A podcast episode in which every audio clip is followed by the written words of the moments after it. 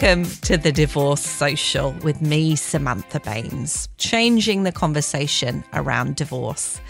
This show is sponsored by Penguin in the Room. Penguin in the Room is an award winning arts marketing and social media management company. If you want to jazz up your socials and have someone Instagram and tweet for you, then here's your answer. Go to www.penguinintheroom.com. As always, hit subscribe to make sure you're updated about new episodes. And we love to hear from you on social media at DivorcePod and at Samantha Baines. You can also email us. All the info's on our website, thedivorcesocial.com.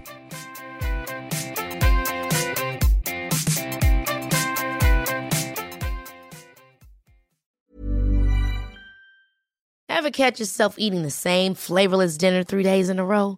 Dreaming of something better? Well, HelloFresh is your guilt free dream come true, baby. It's me, Keke Palmer.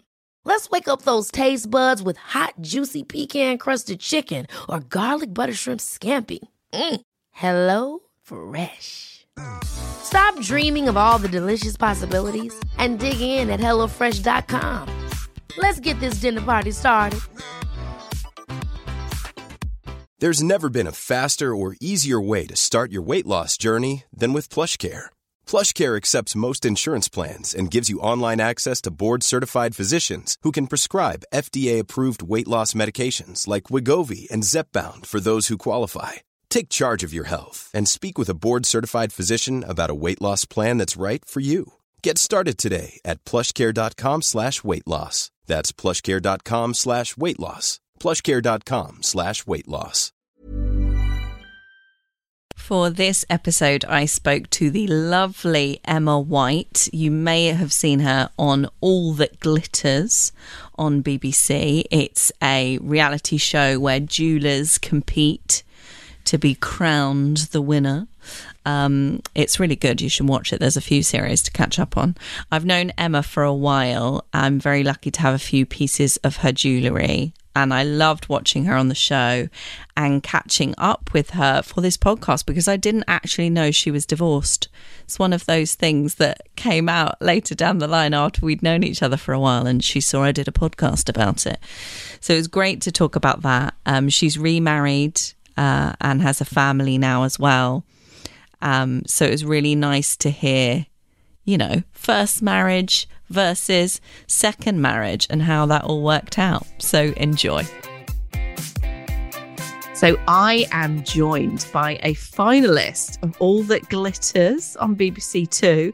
She is the storyteller jeweler. It's Emma White. Welcome to the Divorce Social. Hi, Sam. How are you? I'm good. I mean, I've just spilt tea, as you know, everywhere because my cat tried to jump on me. But apart from that, I'm good. How are you? How do you feel about being on the divorce social? Oh, I'm quite excited and a little nervous. That's exactly how I want everyone to feel Great. in my presence at all times. Absolutely. Um, so you are divorced, and I didn't know mm. this about you.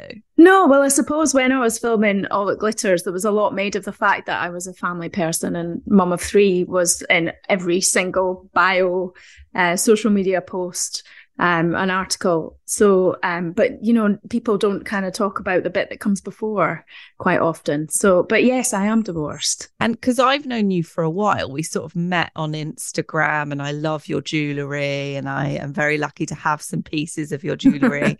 and yeah, it's it is funny the people in my life that I'm close to, and then all of a sudden uh, it comes out that they're divorced. I'm like, oh my god, I never knew.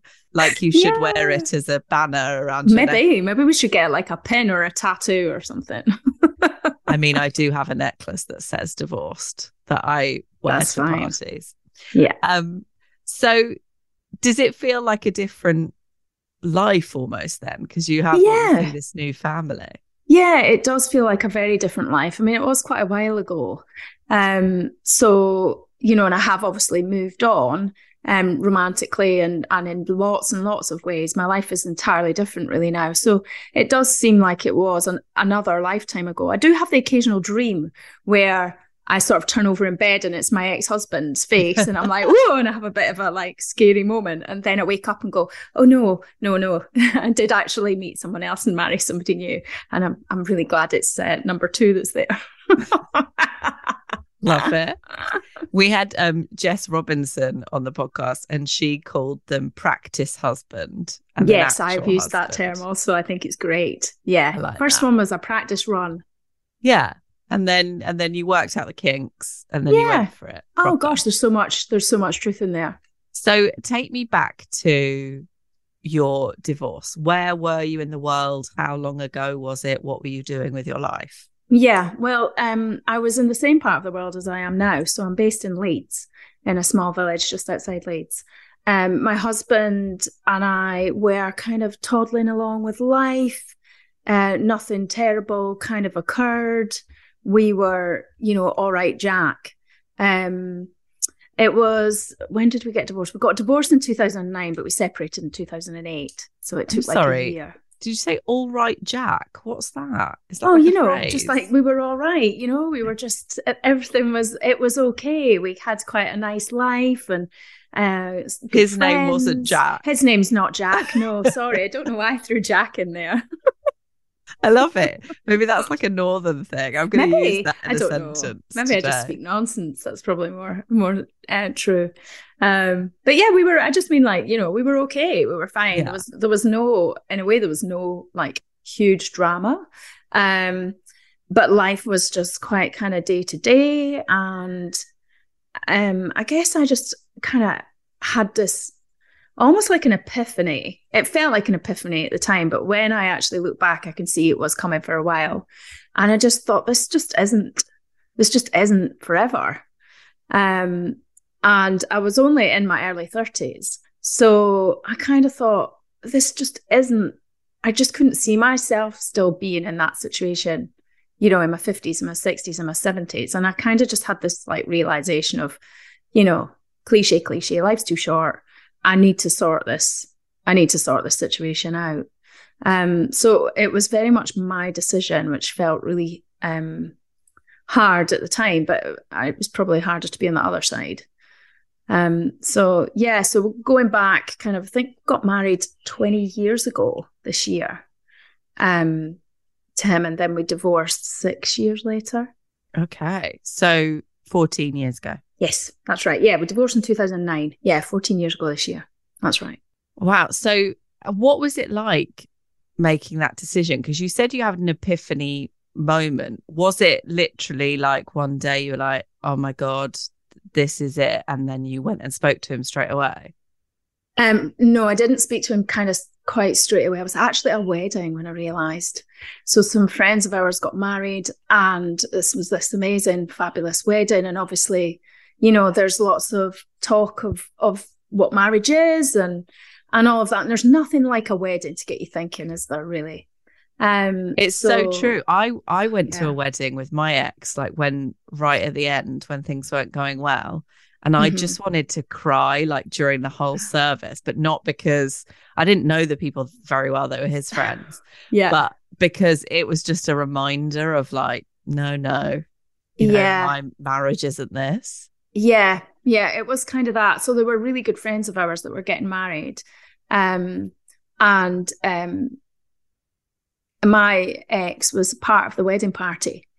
And everybody that we knew really well was in the wedding party, um, except me, just because I was I didn't have a part to play. It was his best friend um, and his husband that were marrying. Um, so I was there as a guest and having a really lovely time. Um, and then we just we had this moment. They got married on a boat, and um, they were all really involved with all the photos and everything. And I just was kind of a bit of a loose end, and I'd sort of spoken to everybody else that I kind of knew a bit. And I was like, I'm just going to have a little explore of the boat. So I went and told them, I said, I'm going to go and explore the boat um, just while you do this. So I went off and had a little wander around and was sort of looking over the side, having a think. And um, and I was thinking, oh God, you know, all these thoughts going through my head about what what it wasn't. And then uh, I went to go and find them again, and they'd all left. And he'd left me on the boat, and he'd gone to the pub without me. Oh my gosh! and I know that's possibly sounds really trivial, right? But it was just that kind of moment of I would I wouldn't go to a wedding with somebody and leave the wedding venue without checking where that person was. Like, do you know what I mean? I just was a bit like, what do you mean? What? And I phoned him and said, Where are you? And he went, I've gone to the pub. And I was like, Well, I'm still on the boat. Where are you? And that, that was kind of one of the key moments, really, that just flagged to me that this was not the situation for me.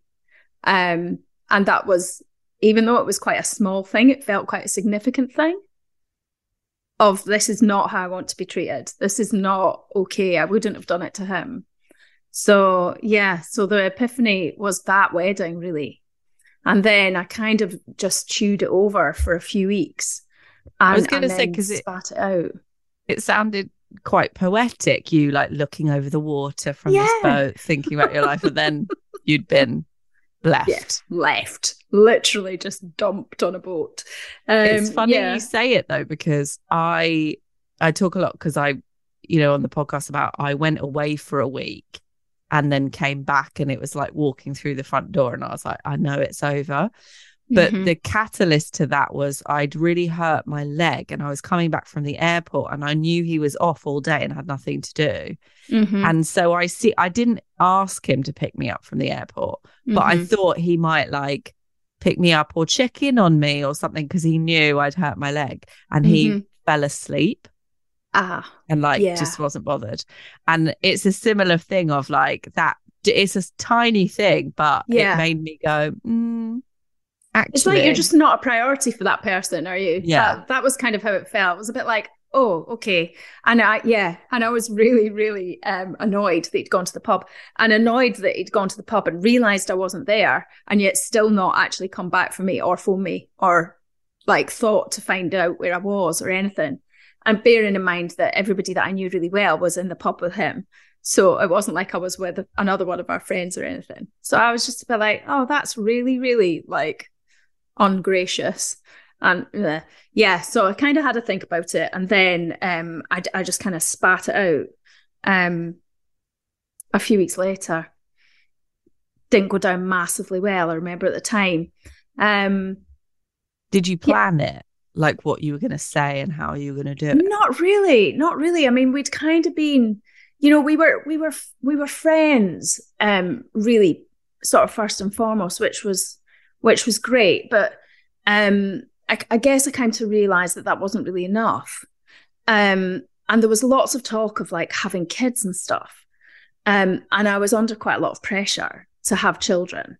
And um, I wasn't really in that place. I was very focused at that time on my work and my jewelry. And I was sort of quite early doors, felt quite early doors in my jewelry business. And I was really determined that I wanted this to work. And it's a really tough game to kind of to succeed in sort of making you know being a craftsperson in a modern world is quite a tough thing so you know i was working really hard and and sort of you know when you feel like you're swimming through treacle and not not quite getting there. But i was really really determined.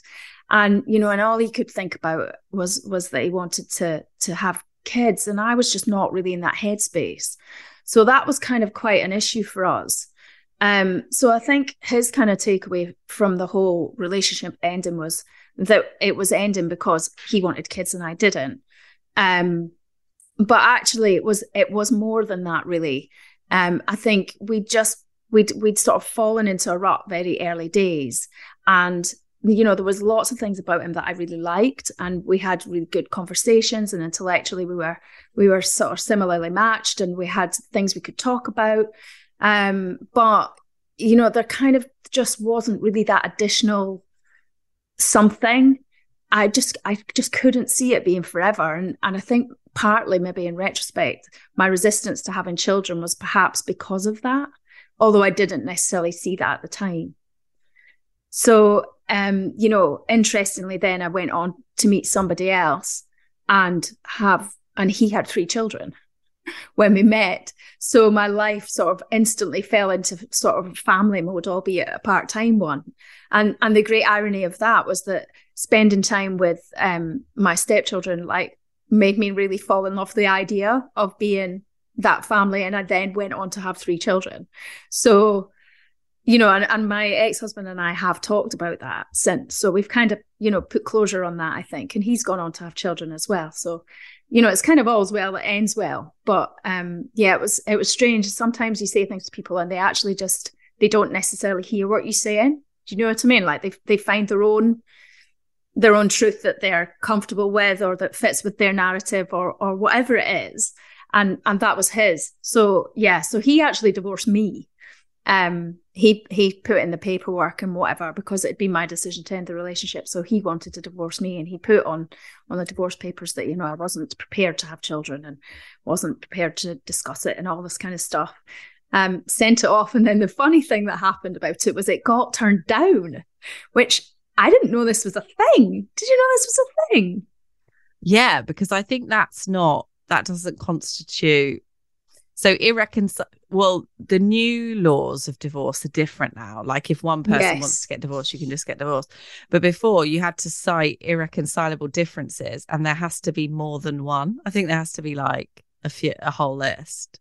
So yeah. children probably isn't a good enough. Wasn't one. enough. No. Uh, so then he had to like strengthen up his letter and make me sound really bad. which was quite strange because as divorces go, it was quite an amicable one. So, um, you know, it, we were not like screaming at each other at any point. Um, so it was, it felt really strange that like we'd, we'd applied for this divorce and then some, some judge somewhere sat down and went, nope, you can stay married. And we were like, what? How do other people get to decide that for you? I find it, found it really, really odd. Um, so yeah, so he had to write another letter and sort of appeal that decision and make me sound really bad. So somewhere out there is this letter about how awful I am. Um, and why, and why we should why we should get divorced. So, so there you go. So that that kind of tickled me. But anyway, it did go through eventually. it's funny because there were so many in that old system, and that's why it's an old system there were so many like loopholes and and hoops you had to jump through to like just because you wanted to break up. It's like you had to cite adultery. And what i think we cited adultery on our divorce just because we were still married but we were separated and we'd yeah. gone on dates with other people. So it counted right. as adultery. Yeah. Um and i think we were advised to do that by a solicitor because that was an easy way to get it through. Yeah, it's funny that adultery is a good enough reason, but not having different opinions about children isn't. Yeah, no, it's really bizarre, isn't it? Like, is there any more important decision, really, in some ways, you know? But yeah, but that was how it worked. But we didn't have solicitors, so we didn't have anybody advising us. We just did it ourselves at the courthouse, kind of thing, and sorted out all the finances ourselves and and kind of managed it all quite well, really um, which was sort of, you know, interestingly, the divorce was a bit like the relationship, you know, that it was just kind of like one step after the other, and we just kind of did it all. So, um, yeah, so that so that was that was uh, that was what happened there. Um, so, how did you do it yourselves? How does because I went through solicitors. So, do you do you just like go online and get a form? Yeah, yeah, yeah, pretty much. And you take it to the court uh, courthouse, and they they stamp it and, and you know, you pay a fee, but it's like buttons in comparison to using the solicitor. Um, and I think most of the legal system is set up that you can you are supposed to be able to access it yourself. It's not always very easy to do so, but but you can. So yeah, so we didn't either of us uh, we didn't have solicitor. I mean, we were quite fortunate in that our finances were fairly simple because we didn't have children. So you know, I think divorces that involve children are are way more complicated and and harder on on lots and lots of levels. But um, for us, it was fairly simple. We, um, you know, we own property together. We managed to divide that up fairly sim- simply, um, and we just kind of like, you know, he forego any claim on on on my business. Not that it was really worth anything, and uh, I foregoed any claim on his pension, and we just kind of like said adios. And I mean, we still, I still very occasionally hear from him because we have friends in common. So the first, um, the day that All That Glitters first episode came out, he sent me a text message and it just said, um, "Is there anything good on telly tonight?" Um, and I thought that was quite sweet. You know, it's quite nice. So, I mean, I'd, I obviously I can't really speak for him exactly what he would say if he was in this position, but for me, there's not really any hard feelings about about the divorce itself. You know, I do think like people come into your life and and sometimes they leave your life and that's okay um not everybody that comes into your life is there for life. Although I um, do recognize that when you marry somebody, that is kind of the point. But it just it just wasn't the case for me. Um, and I think um, you know what what's quite interesting from it is that not only um, am I divorced myself, um, my husband, my, my the current the current my current husband, um, is also a divorcee, and I kind of grew up as well, kind of around divorce. So my mum and dad split up when I was just a little baby. Um, oh, they didn't actually divorce until I was a teenager, but he was not present in my life at all. And then my mum had went on to have like two more significant kind of breakups over the course of my childhood. So I was kind of quite um mercenary is not the right word, but I'm but I'm I'm I'm a big believer in that if something's not serving you, you should you you know it's important to be brave and to to face that and to say you know and to know when to to know when to um fix something but equally to know when to not fix something and and and remove that from your life. Um because i don't think my husband my ex-husband did anything wrong. I don't think i did anything wrong. It just wasn't it just wasn't a relationship that was going to last forever do you think your mum showed you that it's important to know when to end a relationship? Or do you think there were things your mum did that you learned from to know that? Definitely I've learned from my mum's experiences. Um and also um i think as well i was thinking about this this, this morning but i think i've actually learned quite a lot from my dad as well ironically even though my dad was completely like persona non gratis in my life um, because I think you you learn from from what you physically see happen in front of you, but also um, the fact that my dad wasn't around kind of taught me quite a lot as well. Um, so, you know, I kind of grew up in this really like female dominated um, life. So I have two sisters, they're twins, uh, who are younger than me from um, another relationship that my mum went on to have.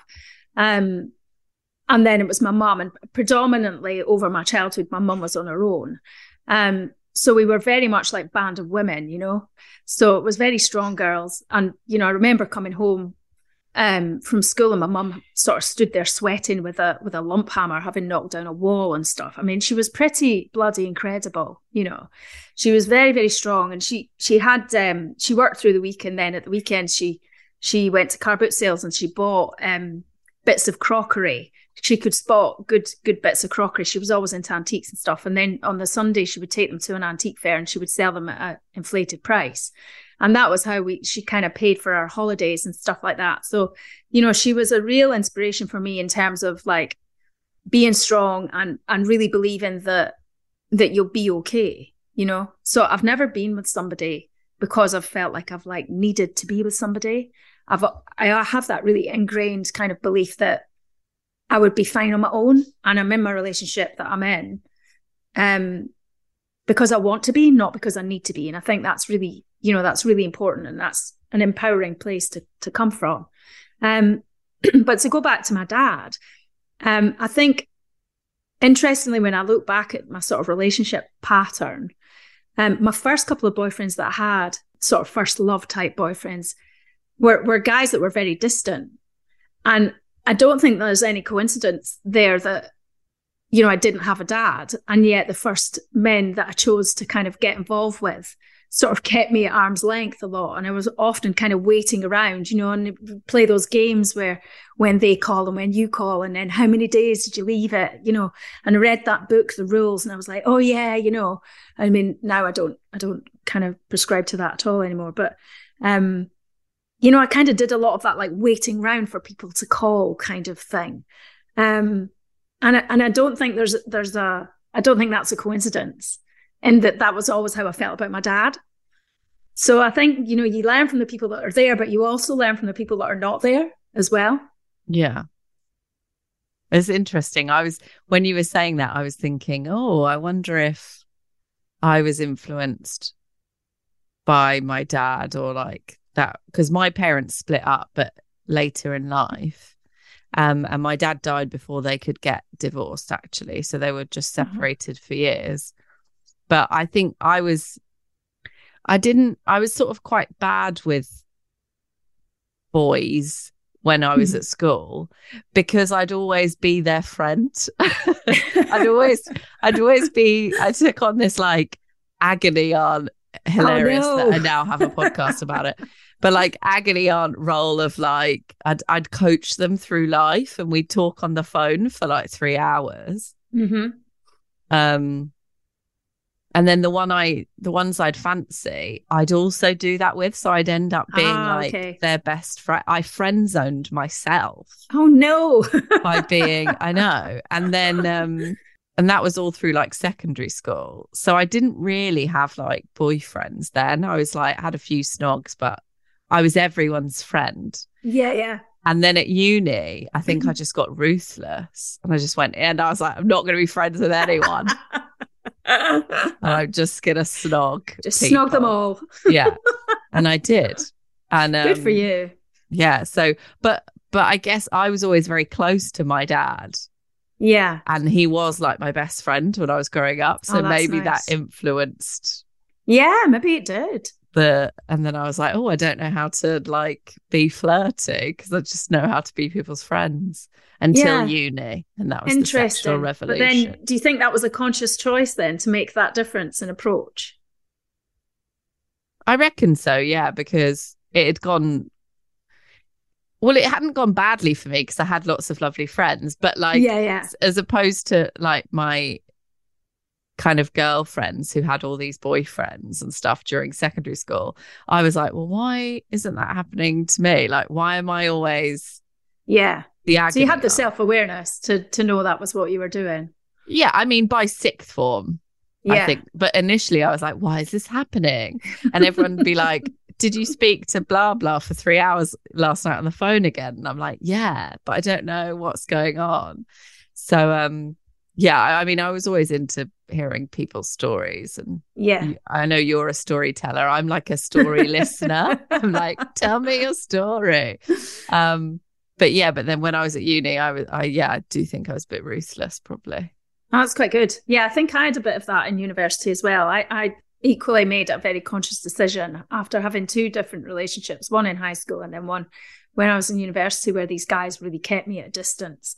And one of them really broke my heart. And um, I, I very much, when that kind of came to an end and it was very on off, you know, all tortured, kind of that kind of thing. And when that came to an end, in fact, it was me ultimately that's, that put an end to the dregs that were left of it. I just thought, I'm never, ever, I am never going down that route again. It was a very, very conscious decision to to not do that. I do think that possibly my relationship with my husband was almost like the opposite of that, but like maybe too far. So, you know, I'd had that like torturous, painful, passionate kind of, you know, teenage love, kind of early 20s, kind of crazy, crazy, you know, bonk 10 times a day kind of kind of relationship. And then sort of moved on to find somebody that was such a relief that could actually like hold a conversation and and like you know phoned when they said they could and and and all of that so it was such a relief when i found my ex-husband because he was you know he was just a breath of fresh air. So i don't regret my relationship with him because it was just like it was it was the relationship that i needed at that time i think as part of my whole like emotional kind of development as a person to go through that well this is what love is this love is this painful crazy thing. And then to go well no actually it's not. You can't actually be friends with somebody that you're in love with and kind of discovering that from him. And so you know it's this constant learning journey isn't it? You know and then obviously having moved on from that relationship and then meeting my husband my current husband. I hate saying that. It's a terrible thing. It sounds like i'm going to trade him in. I'm no plans of trading him in at all. But you know the current mr white um but yeah, so so kind of feeling then meeting him and feeling like that everything was there, like in equal measure, was was really refreshing. So it kind of feels quite full circle, um, from like the sort of tumultuous childhood to the crazy relationships to the stayed one, and then now to find something that's like the perfect balance. So, um, yeah, it's be it's interesting. It's interesting when you when you stop and look at it as a whole picture rather than little events in isolation. Hey, I'm Ryan Reynolds. Recently, I asked Mint Mobile's legal team if big wireless companies are allowed to raise prices due to inflation. They said yes. And then when I asked if raising prices technically violates those onerous two year contracts, they said, What the f are you talking about, you insane Hollywood ass? So to recap, we're cutting the price of Mint Unlimited from $30 a month to just $15 a month. Give it a try at mintmobile.com slash switch. $45 upfront for three months plus taxes and fees. Promoting for new customers for limited time. Unlimited more than 40 gigabytes per month. Slows. Full terms at mintmobile.com. A lot can happen in three years. Like a chatbot may be your new best friend. But what won't change? Needing health insurance. United Healthcare Tri-Term Medical Plans, underwritten by Golden Rule Insurance Company, offer flexible, budget-friendly coverage that lasts nearly three years in some states. Learn more at uh1.com. Hey, Dave. Yeah, Randy. Since we founded Bombas, we've always said our socks, underwear, and T-shirts are super soft. Any new ideas? Maybe sublimely soft. Or disgustingly cozy. Wait, what? I got it. Bombas. Absurdly comfortable essentials for yourself and for those facing homelessness. Because one purchased equals one donated. Wow, did we just write an ad? Yes. Bombas. Big comfort for everyone. Go to bombas.com slash ACAST and use code ACAST for 20% off your first purchase. Ding dong. It's the ad break. This podcast is sponsored by Penguin in the Room, an award winning company that can manage your business's social media. They even manage our podcast, Instagram, and Twitter. Just email info at penguinintheroom.com for a quote. Also, if you'd like to support the podcast, you can by buying merchandise from our website, www.thedivorcesocial.com. Ding dong.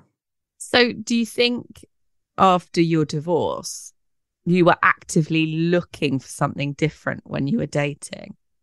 I'd, it was strange because I'd been with my ex husband for, for a period of time.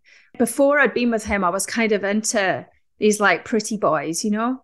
Like, and then when we finally kind of like parted ways, I think we'd been together like a decade. And I sort of started tentatively looking around. I think I joined an online dating um, app or or site. I think probably at the time it was probably pre-app days. Um, and I was sort of looking at these fellas, and the pretty boys didn't really appeal anymore. So my taste had kind of changed, um, and I was more into kind of you know like more kind of grown up looking, thankfully, obviously, because I was 10 years older myself. But, you know, I was more into like men, men like, you know, and kind of like big men. Um, so so that was quite interesting. But I mean, I didn't I didn't come away from my divorce feeling like I'd like massively got it wrong. Um, even though it ended in divorce, I didn't really feel like that, you know, he was completely the wrong sort of person and I needed to be with something that was really, really opposite. I didn't feel that at all um, because there was lots of good things about that relationship. So I didn't have this like really clear picture of what I was after. I was quite prepared to just be on my own. Um, and basically every single girlfriend or friend I had in my life, they were all married. Everybody was either married or in a long-term relationship. So I ended that relationship with my ex-husband in the full expectation that I would be on my own a lot you know, like physically on my own on a Saturday night and stuff. And I was actually okay with that. And I was just like, you know what? I'm going to really enjoy this time. I'm just going to be on my own. I might go on a few dates, but I wasn't like desperate to meet anybody else. So I didn't really give it that much thought about who or what or when or whatever. Um, so you know, I was quite, in, I was quite looking forward to spending loads of time on my own. But as it turned out, I actually met my my husband fairly fairly quickly but I'm I'm I'm still quite a fan of being on my on my own, like spending a lot of time on my own. I think maybe because I've worked by myself for a long time, I'm very comfortable in my own skin and I'm really comfortable in my own company. And what I found during lockdown was that when I was had no time on my own at all because I had three kids and they were all at home, I literally nearly lost my mind because that, that time on my own is like really grounding for me. And if there's too many people around me all the time or too much noise, I get quite overwhelmed. So, um, you know, I, I was really looking forward to it, but it just kind of didn't really happen in the end because I sort of moved on fairly quickly. It's funny because I think during my marriage, I wasn't good at being on my own. And even like, you know, like if a friend was going, I'd always be like, let's have one more drink. And I'd always want them to stay a little bit longer. And, and, you know, if I had a day where nothing was going on, I'd always want to book it up and like fill it with people. And Mhm. actually, getting divorced helped me learn to love being on and now I love being on my own. I love alone time and like I'm in a new relationship and I st- and I love spending time with them, but I also love days on my own of just like, Mhm. ah, I can just potter around and do whatever. And I don't think I really had that until I got divorced. Yeah. It's interesting. We all learn different things. So, but what was the recovery process like for you? I kind of felt like I'd, I'd almost done that before, you know, before we actually got divorced. So, although we we decided, or rather, I decided really that we were going to separate. Um, I think in the summertime, we didn't actually. I didn't move out of the house until like the following spring. So, um, so there was quite a period of time where we were like still sharing this house, but not as a couple. So I'd like moved into the spare room and he pretty much got straight back on the dating wagon and was away a lot at like different girls' houses and he was really putting it about. So I was like, oh, you're clearly heartbroken. So, because he clearly wasn't that bothered. So I was a bit like, all right, okay. But that kind of was comfort because I thought, well, it's obviously been the right decision then because he wasn't like devastated. But was he that bothered and he was just trying to show you that Well, other people knows? wanted it? Who knows? Yeah. Maybe I'll give him a call after the podcast and get back to you. You can put it in the notes. It it certainly didn't seem so. It certainly didn't seem so. How did that feel then? So early on, you're still at home and he's out at different people's houses. Well, I mean, in a way, it was weird because it wasn't that weird. You know, because we still had the core of that we got on all right. So, you know, he wasn't he wasn't there a lot of the weekends. He was off. So I kind of had the house to myself at the weekends, um, and had the time to myself. But he um, you know, we still kind of like managed to like sort stuff out and talk about stuff. Um, and I mean, not saying that we didn't have any arguments. We did we did have a couple arguments, but um it, it was it was pretty much like I kind of spat it out and he kind of accepted it and then off he toddled and I was like, oh right, was that it? Like I thought there'd be more drama, but um, but there just kind of wasn't. Um, and even when you know he he met somebody and, and sort of like decided this was a was a serious person before we'd even like moved out of the house, um, and and that that was kind of that felt a bit weird. And it was at that point i think that i said to him you know i think we need to not live together now. You know you've met someone. Um i think we need to not not be in the same house anymore. So you know that that was kind of that was the point that really pushed us to kind of you know make that break so i guess it was quite a protracted kind of separation but it wasn't like really acrimonious so it was easy for it to be protracted. And I just kind of used that time to kind of get all my like, you know, what's the expression about eggs in a basket or ducks in a row or something, whatever. It was one of them. I got all my ducks in a row and kind of, you know, we sorted out the finances and um I worked out where I was gonna live and where he was gonna live and all that jazz. And and then we we kind of went our separate ways. Um and then not not long after that I met my my husband, the the the man that I'm married to now. Um and kind of you know, met this guy and thought, oh, well, that, you know, he's nice. And then I was a bit like, well, I should really take this slow. And just didn't take it slowly at all. and, and really frightened all my friends. I went back up to Scotland, um, having sort of had a couple of dates with this guy and met him for coffee. And, and I, I just felt very strongly that he was somebody. And um, I went home and, and met up with my two best friends um, who've known me since I was a child. And I said to them, oh, I've met this guy. And they were like, what's he like? I said to them, I'm going to marry him. And they just looked at me like I was insane. I'm like, you're not even divorced yet. Slow down. I was like, no, no, but he's amazing. He's amazing. Um, See, that's like, what I hoped for. I was like having a sexual explosion. Then I got to the end of my sexual explosion. I was like, now I meet the next person. Okay, where and then, are you? yeah. And then actually, I ended up being single for like four years. and I was like, and then I, I enjoyed it by the end. And I was like, no, this is good for me. But I'd heard all these stories of like people meeting, you know, the next love of their life really soon Yeah. after getting divorced. And I was like, that's going to be me. Oh, no, wait, it's not. But it sounds like you had a really like practical approach to everything. Did you have any time where you just were emotional? God, am I sounding like a robot? I probably am. No, but it's like you were like, I'd, you know, worked through the divorce before we broke up and then we lived together and then I moved out, you know. Yeah, I mean, I wasn't hugely um I didn't have these like big hysterical um moments or arguments with him because it ju- it just so felt like the right decision and even his reaction compounded that that it was the right decision uh, that I do remember um the Christmas after we decided we were separating, which was in the summer. So it's like a good six months, but we were still living together. But it, it feels like a real thing, doesn't it? The whole like the first Christmas is like a big feels like a big deal. Um, and as much as I kind of was like walking around going, Oh, I'm okay, I'm okay, everything's okay, we're all okay here, you know, where everyone's okay here, there's nothing to see here, I'm okay. You know, I remember getting on a train and going up to Scotland to stay with my mum over Christmas and and realizing as I crossed the Scottish border that every muscle in my body was tense and I was like sitting on clenched buttocks and just realizing as soon as I got over the border, like everything just relaxed. And I just kind of went, Whew and there was tension in me that I didn't even realize was there. Um, and I think I got to my mum's and like cried for like four days, um, and then came down with the most horrendous flu bug and was re- and was pr- practically bedridden for two weeks. So I think that was probably like the tipping point. Um, you know, the the realization that that this was over, that there was you know a new life to be built, and that that was quite scary, and um, you know, I think that was probably my emotional release that up till that point I'd been like holding it in, holding it in, holding it in. But I think I kind of do that. I have this like, I have this like reserve emergency kind of status where the emotions kind of get like shoved down.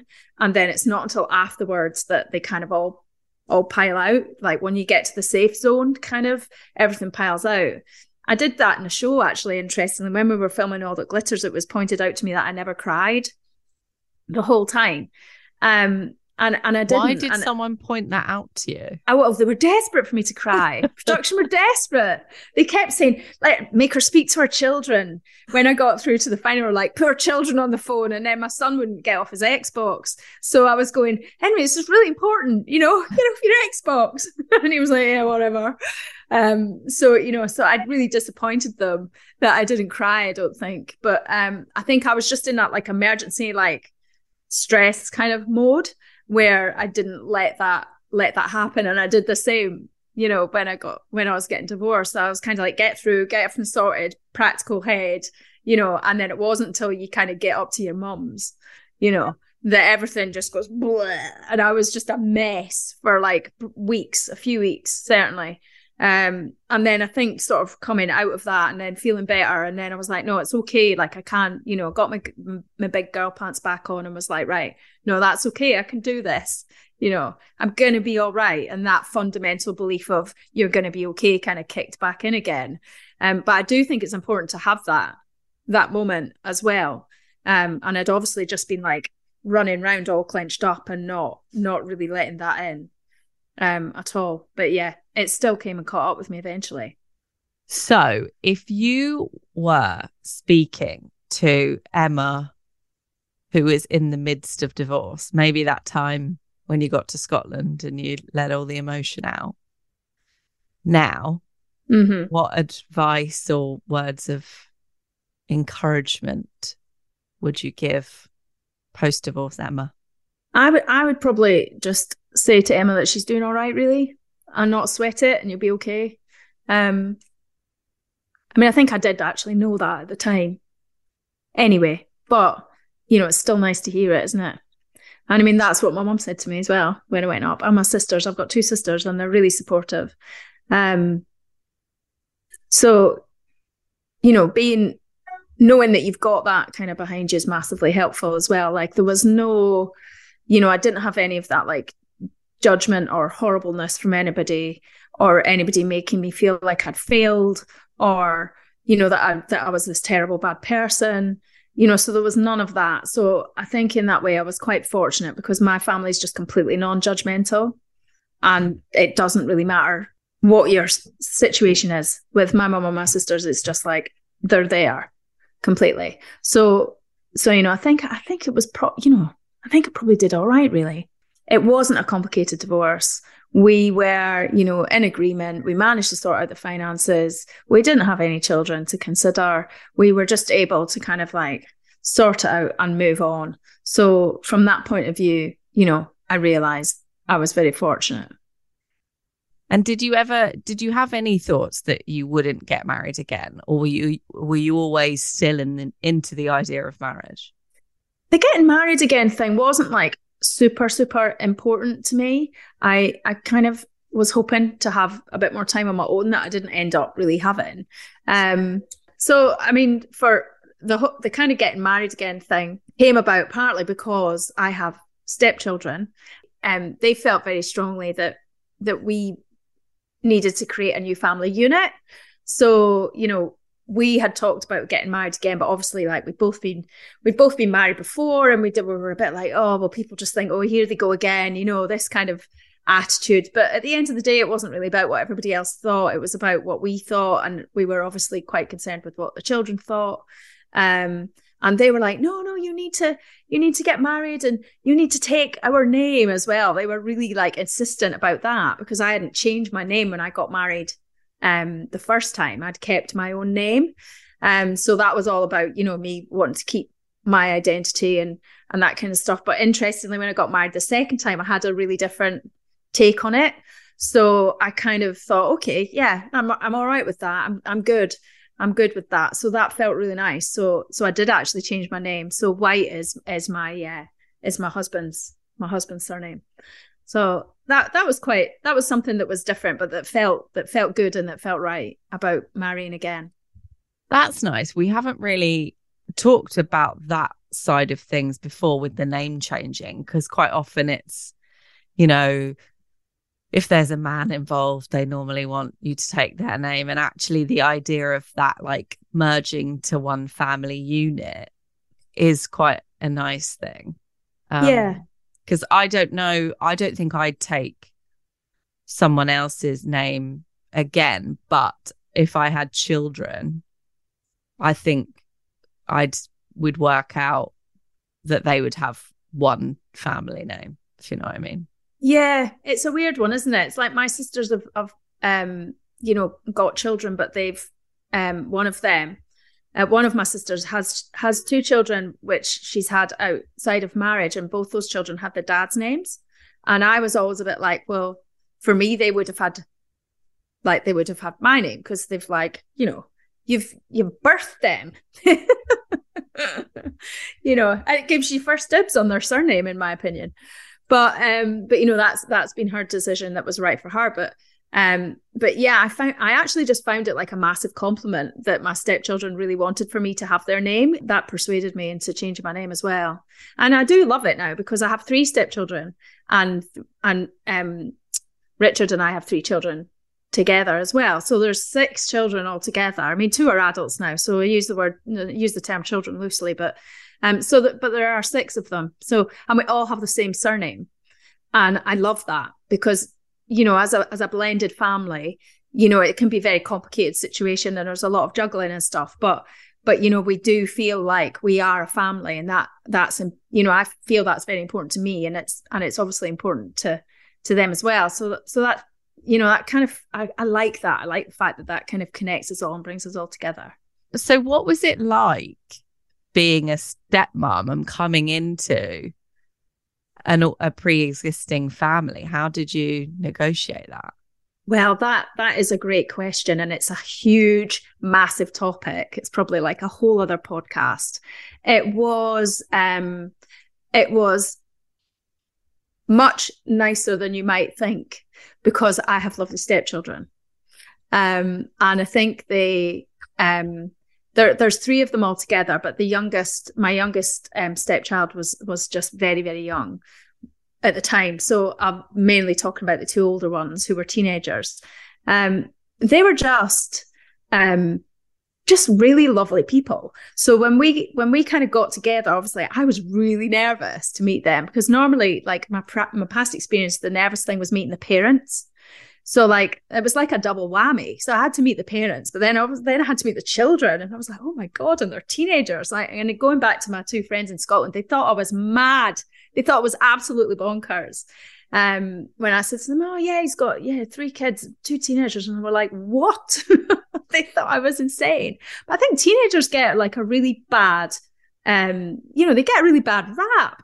Um, they're they're great. You know, they were such good fun, and um you know, they'd had quite a rough kind of time just with their mum and dad getting divorced and then uh, dad's subsequent relationships where they'd, you know, been been very sad and been very upset. And um, when I came along, I think they were they were so complimentary about me, which I didn't massively deserve, because you know they, they would say, Oh, you're so amazing and you're this and you're that and whatever. And his family were very keen.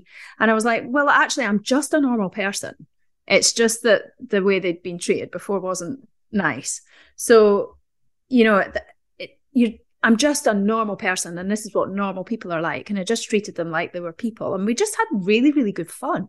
So they were with us quite a lot. They were with us kind of, um, you know, every holiday we spent some time with them, and then they were with us like every other weekend.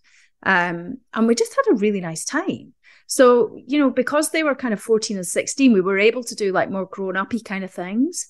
Um, and we were able to like go for dinner and we went to the cinema and, you know, we padded around the, the city centre and we went shopping. We just had a lovely time. So, you know, we, we, um, we just formed this really, really strong bond. Um, and I didn't actually meet my, um, husband's youngest daughter for like, I think it was about 18 months after we got together. Um, so that, that felt like a really long time. But, um, when I met her, she was, um, you know, pre kind of preschool age. So that was a different relationship again because she she doesn't ever remember me not being in her life, and um and that's really lovely. So we're very close as well. So you know, I've been really really fortunate in terms of the um the whole step parenting thing. I mean, the the bit where it can be tricky is how it how it is with the other parents. Um, so you know that's been a learning curve.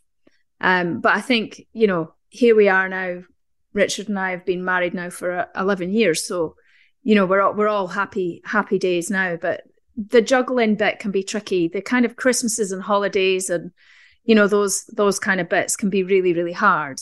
Um, with a lot of compromise going on when you're trying to like navigate different families and different kids and different ages. And, you know, that can be tricky, but I think, um, you know, now we're, now we're fine. We're there, but step parenting is, is, um, for me, it was a really positive experience. But again, I'd grown up with like, I'd grown up in a step family and I'd grown up with other kids coming in from other relationships. So, you know, I wasn't massively phased by it. But I think that the thing that, that surprised me was that although I was a bit nervous about meeting the children, the children were fine. And it was actually the other adults that made it difficult.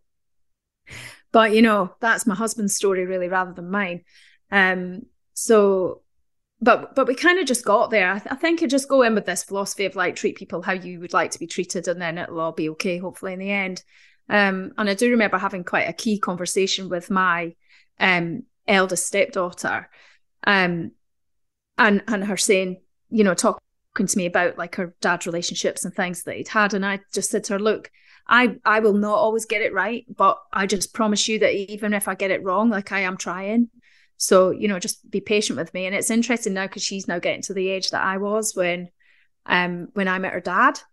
So, you know, she said to me the other day, Oh my God, I can't believe that like you were my age and you were like going out with my dad and, and, and and all this. So it's it's funny, but we do have like a really nice relationship.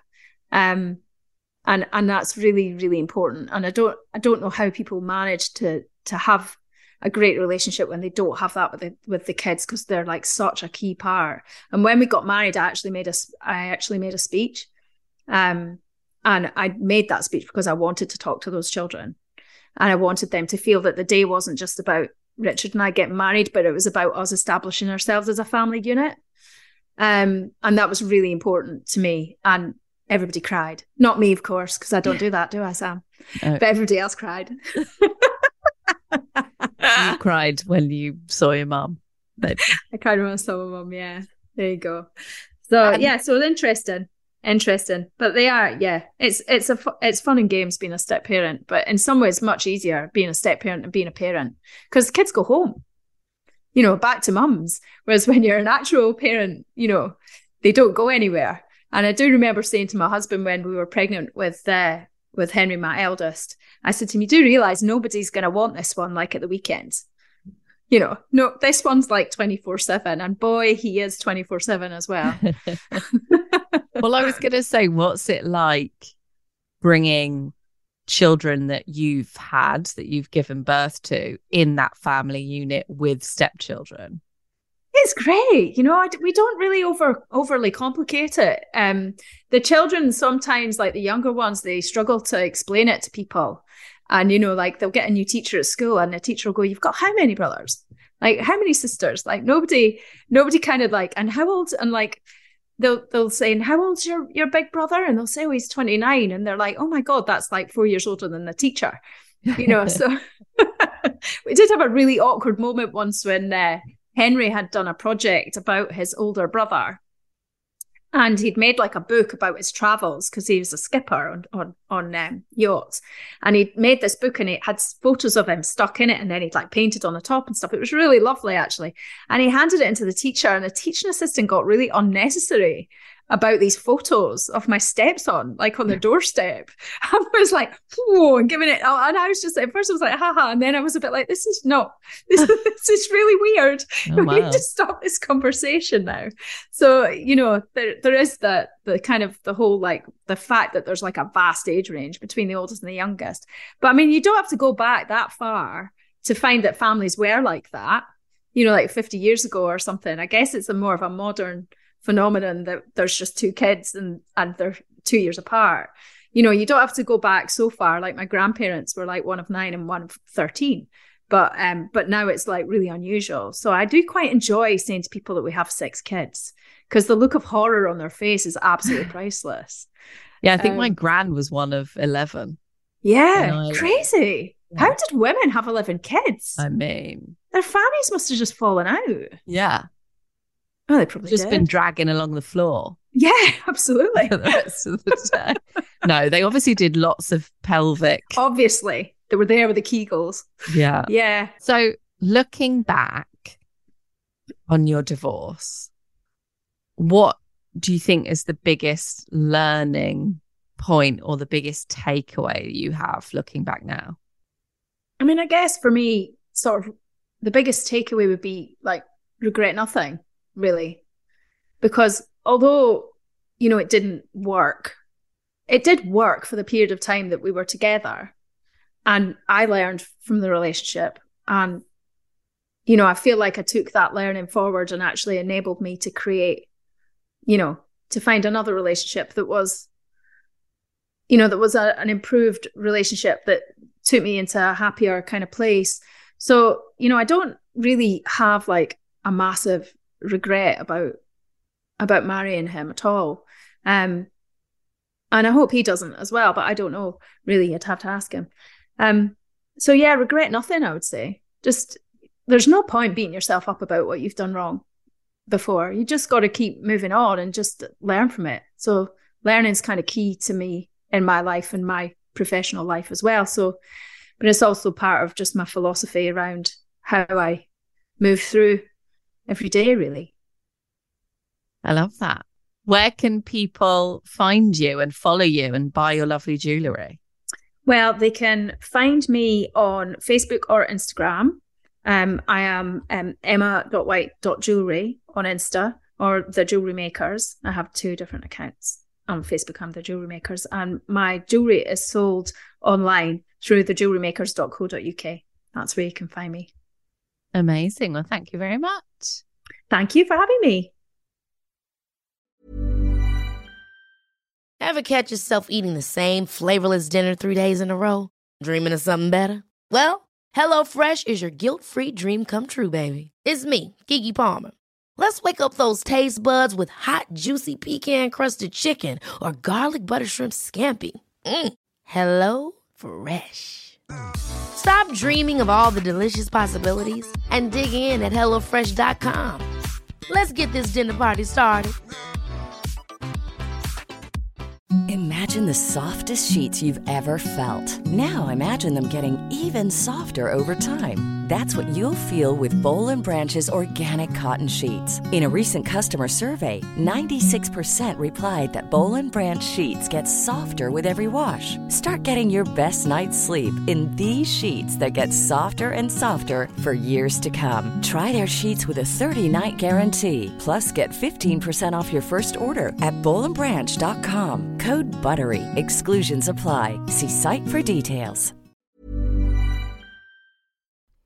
Oh, hi. Thank you for listening to the Divorce Social with me, Samantha Baines. Please leave us a review. Please, please. Um, it would be super nice. They're lovely to read. They keep me cheery and happy and keep me going. Uh, but also, it affects our listing in the podcast charts, uh, which are very important because that's how more people find the podcast. And I'd love to help more people get through those really tough heartbreak and divorce times. And they're more likely to find us if we're higher up on the charts. So if you'd like to leave a review, I'd love you forever. You can leave them on iTunes, is the big one, or most podcast platforms do them as well. I'll take all the reviews you've got to give. You can also uh, get in contact on Twitter and Instagram at DivorcePod and at Samantha Baines. We have a website, thedivorcesocial.com, and we have a Patreon account, which means that you can support the podcast for as little as £2 a month.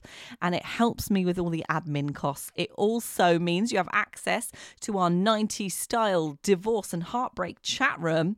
And there's lots of exclusives on there, little bits of audio that you don't get in the main podcast, and some giveaways as well. So I'd love to see you over on Patreon. That's patreon.com forward slash Samantha Baines. And please leave a review. Did I say that already? Please leave a review. Love you forever.